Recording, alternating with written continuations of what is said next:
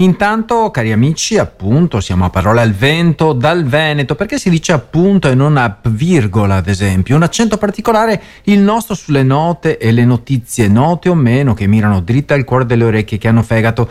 Note è, è la, la, la parola cardine, la parola che lega tutto, perché la radio è fatta di musica e anche di notizie, note o meno. Le notizie di oggi, tra una musica e l'altra, accadde oggi, 30 ottobre, mentre ci faceva ridere lui sprofondava nel dolore la seconda notizia e poi tutto il resto. Cominciamo con che cosa accadde, passato remoto, oggi nel presente 30 ottobre 1963, in questo caso 60 anni fa.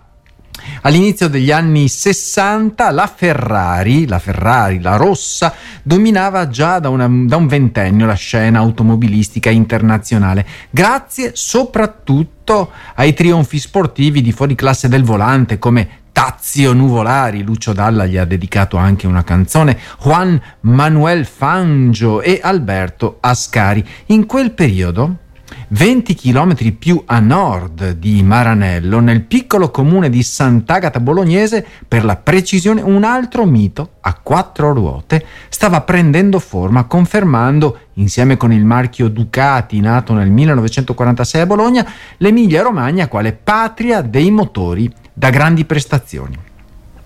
Dopo aver raccolto successi e miliardi fabbricando trattori, l'industriale Ferruccio Lamborghini decise di puntare al settore delle auto sportive lanciando la sfida al cavallino rampante. La molla era scattata dopo una discussione mm, con Enzo Ferrari, al quale aveva suggerito come migliorare alcuni difetti palesati dalle rosse e eh, Enzo Ferrari liquidò il signor Lamborghini bruscamente. La macchina va benissimo, il problema è che tu sei capace a guidare i trattori e non le Ferrari. Fortissimo. Per, per, dimostrargli il contrario mise su un'officina ultramoderna dove alla, dalla fine del 1962 iniziò a lavorare al primo modello di auto. Un anno dopo eh, da quella officina uscì la berlina a due posti 350 GTV, presentata per la prima volta al Salone di Torino il 30 ottobre del 1963, appunto, accadde oggi. E questo è l'atto di nascita della nuova società che prese il nome di Automobili Ferruccio Lamborghini SPA. Accadde il 30 ottobre del 1963. A proposito, eh uomo dei dolori. Eh, mentre ci faceva ridere, lui sprofondava nel dolore. Bellissimo pezzo di Simona Siri sulla stampa di oggi perché ci ricorda che nel maggio del 2021 il canale HBO, un canale americano, ha mandato in onda Friends e chi non se ne ricorda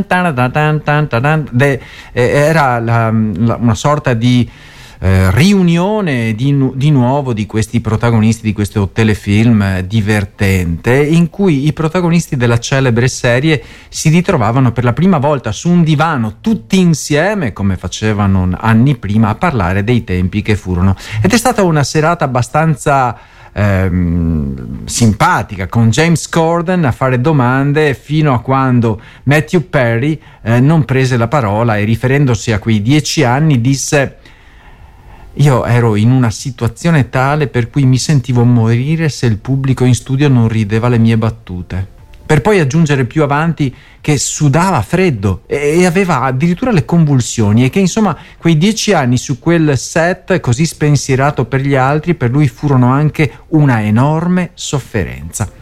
È impossibile non ripensarci ora, ora che Perry se n'è andato a solo 54 anni, morto di infarto eh, in vasca in casa sua in California. E una casa che ha comprato con i milioni eh, che ha fatto eh, fa- facendoci ridere, eh, mentre lui dentro si sentiva un fallito e, e, e si riempiva di alcol e di droga non è che fossero attori giganteschi eh, i, i, protagonisti di Friends, è, è, che erano perfetti per i ruoli che, che, dovevano ricoprire, come in effetti le loro vite hanno poi dimostrato. Perry interpretava Chandler Bing, il più fragile, complicato, complessato, meno a suo agio, aveva un senso che abbiamo capito solo più avanti. Nella sua biografia Friends, Amanti e la cosa terribile uscita lo scorso anno, eh, sono dettagliati 15 soggiorni in cliniche per la riabilitazione, dozzine di interventi chirurgici, 9 milioni spesi, 6.000 visite agli alcolisti anonimi e una volta in cui è andato in coma per due settimane i medici gli diedero il 2% di possibilità di sopravvivere. E, e lui eh, si sentiva a disagio perché la gente poteva non ridere alle sue battute e mentre ci faceva ridere il titolo di questo pezzo, lui sprofondava nel eh, dolore eh, da fa riflettere, no?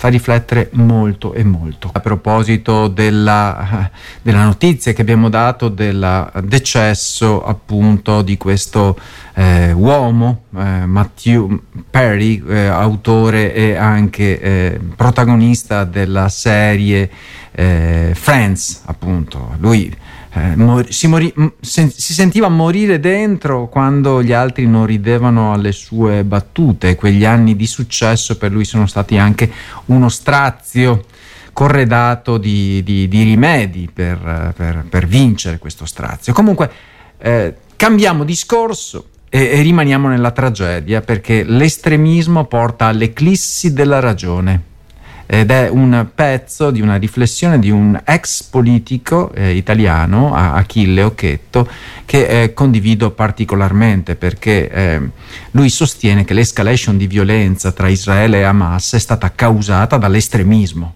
dall'estremismo. Eh, sicuramente di Hamas, ma anche, anche, dall'altra parte. Occhetto sostiene che Hamas ha lanciato i suoi attacchi con l'obiettivo di sabotare gli accordi di pace tra Israele e l'Arabia Saudita. Eh, però ecco, l'obiettivo di fondo di Hamas era rendere impossibile ogni soluzione di pace per provocare un rigurgito di sentimento e di vendetta che cova da più di un secolo in quella regione martoriata. Israele ha risposto, mh, difendendosi, cercando di reagire, con l'obiettivo di liberare l'area dal dominio di Hamas. Ah, giusto, io credo, no? Però ecco, la, la risposta ha portato alla distruzione della, di diversi insomma, di città, villaggi, famiglie, migliaia, migliaia di civili. E quindi la guerra, secondo l'autore di questo pezzo, la guerra in corso, è il risultato al quale porta l'estremismo. La guerra non fa vincere nessuno. Certo non è facile risolvere la questione, assolutamente, non è assolutamente facile, nessuno vuole semplificare la questione, ma proprio perché è una questione complessa non si può risolvere con le bombe, solo con le bombe, è necessario mettere in campo tanti altri aspetti. Hamas è un gruppo terroristico, va detto eh, chiaro, chiaro, limpido, si basa sulla violenza e sull'odio. Israele da parte sua ha una politica di, di, occupazione e colonizzazione che ha alimentato il risentimento palestinese. Si giustifica qualcuno? No, non si giustifica nessuno. Sarebbe necessario che chi è migliore, chi rappresenta una società, eh, diciamo, migliore, do, dovrebbe dimostrarlo anche, anche, con i fatti. Non è possibile continuare a bombardare eh, in, in ogni dove e, e veder morire migliaia e migliaia di bambini e di civili. Make a difference, facciamo la differenza. Intanto a Norcia, sette anni dopo, sette anni dopo la Basilica perché sette anni dopo il terremoto che ha colpito Norcia il 30 ottobre 2016, la Basilica di San Benedetto, da Norcia appunto, sta finalmente iniziando a rialzarsi anche se il processo di ricostruzione è stato segnato da diversi ostacoli e rallentamenti. La prima messa nella Basilica parzialmente ricostruita è stata uh, un momento di grande commozione e significato per la comunità che si è ritrovata attorno a questo gesto religioso all'interno di un luogo che è lì da secoli e ha potuto vedere i primi frutti di anni di sforzi e investimenti. La ricostruzione della basilica è stata possibile grazie ai finanziamenti provenienti dalla comunità europea. Che cosa fa l'Europa per noi? Solite eh, stupidate che si dicono eh, spesso senza riflettere, e dal commissario straordinario per un totale di eh, 3,409 milioni di euro, quindi 3.409 milioni. Eh, tuttavia il sindaco facendo funzioni eh, eh, insomma, ha, ha, sottolineato che solo il 40% dei cantieri nel distretto è stato completato finora, soprattutto a causa dei cambiamenti nei commissari e degli impatti eh, dovuti anche alla pandemia. Eh, oltre alla Basilica, altri importanti progetti di ricostruzione sono in corso in zona, come la torre civica di Amatrice e il borgo di Castelluccio di Norcia, famoso per le inflorescenze regate alle lenticchie. Tuttavia i tempi prolungati e la complessità dei processi burocratici hanno rallentato notevolmente il progresso complessivo di questa ricostruzione. Anche se i finanziamenti sono stati disponibili, l'analisi accurata delle strutture e i controlli stringenti hanno comportato ritardi significativi. Il sindaco ha sottolineato che circa 30.000 persone nella regione del terremoto sono ancora prive di una casa stabile ed evidenzia la necessità di intensificare gli sforzi per completare la ricostruzione in modo tempestivo e offrire un sostegno adeguato alle persone colpite dalla, camani- dalla calamità. Certo, eh, anche i simboli comunque hanno la loro importanza per far nascere una comunità. A proposito di cura, l'azzardo, l'azzardo, non posso chiamarlo gioco perché gioco non è, non è assolutamente divertente, l'azzardo è il legame con i social.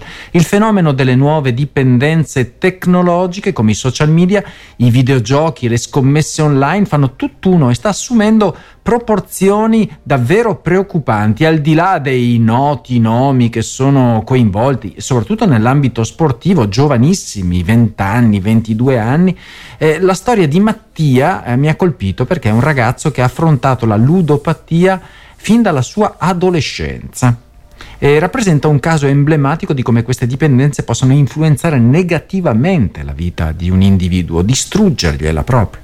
La scommessa tra i ragazzini spesso eh, sottovalutata, è diventata un fenomeno diffuso, soprattutto a causa dell'aumento del gioco d'azzardo online, difficile da controllare, e dell'impatto della pandemia. Secondo le statistiche, una percentuale significativa di giovani eh, si impegna già in scommesse regolarmente, con un notevole numero di casi che presentano un profilo di gioco a rischio. In maniera parallelo, eh, il mondo dei videogiochi ha prodotto una generazione di giovani che trascorrono ore davanti allo schermo, spesso a scapito della scuola e delle relazioni sociali. E dunque la dipendenza dai videogiochi può portare a comportamenti di isolamento e depressioni, con alcuni giovani che finiscono anche per recludersi in casa per lunghi periodi di tempo. Dunque, L'uso eccessivo dei social media sta avendo effetti negativi sui giovani, con numerosi casi di ragazzi che soffrono di ansia, impulsività e disturbi del sonno a causa della loro dipendenza. E dunque l'insicurezza e la pressione sociale online possono portare a comportamenti rischiosi eh, come anche al cyberbullismo e cose del genere.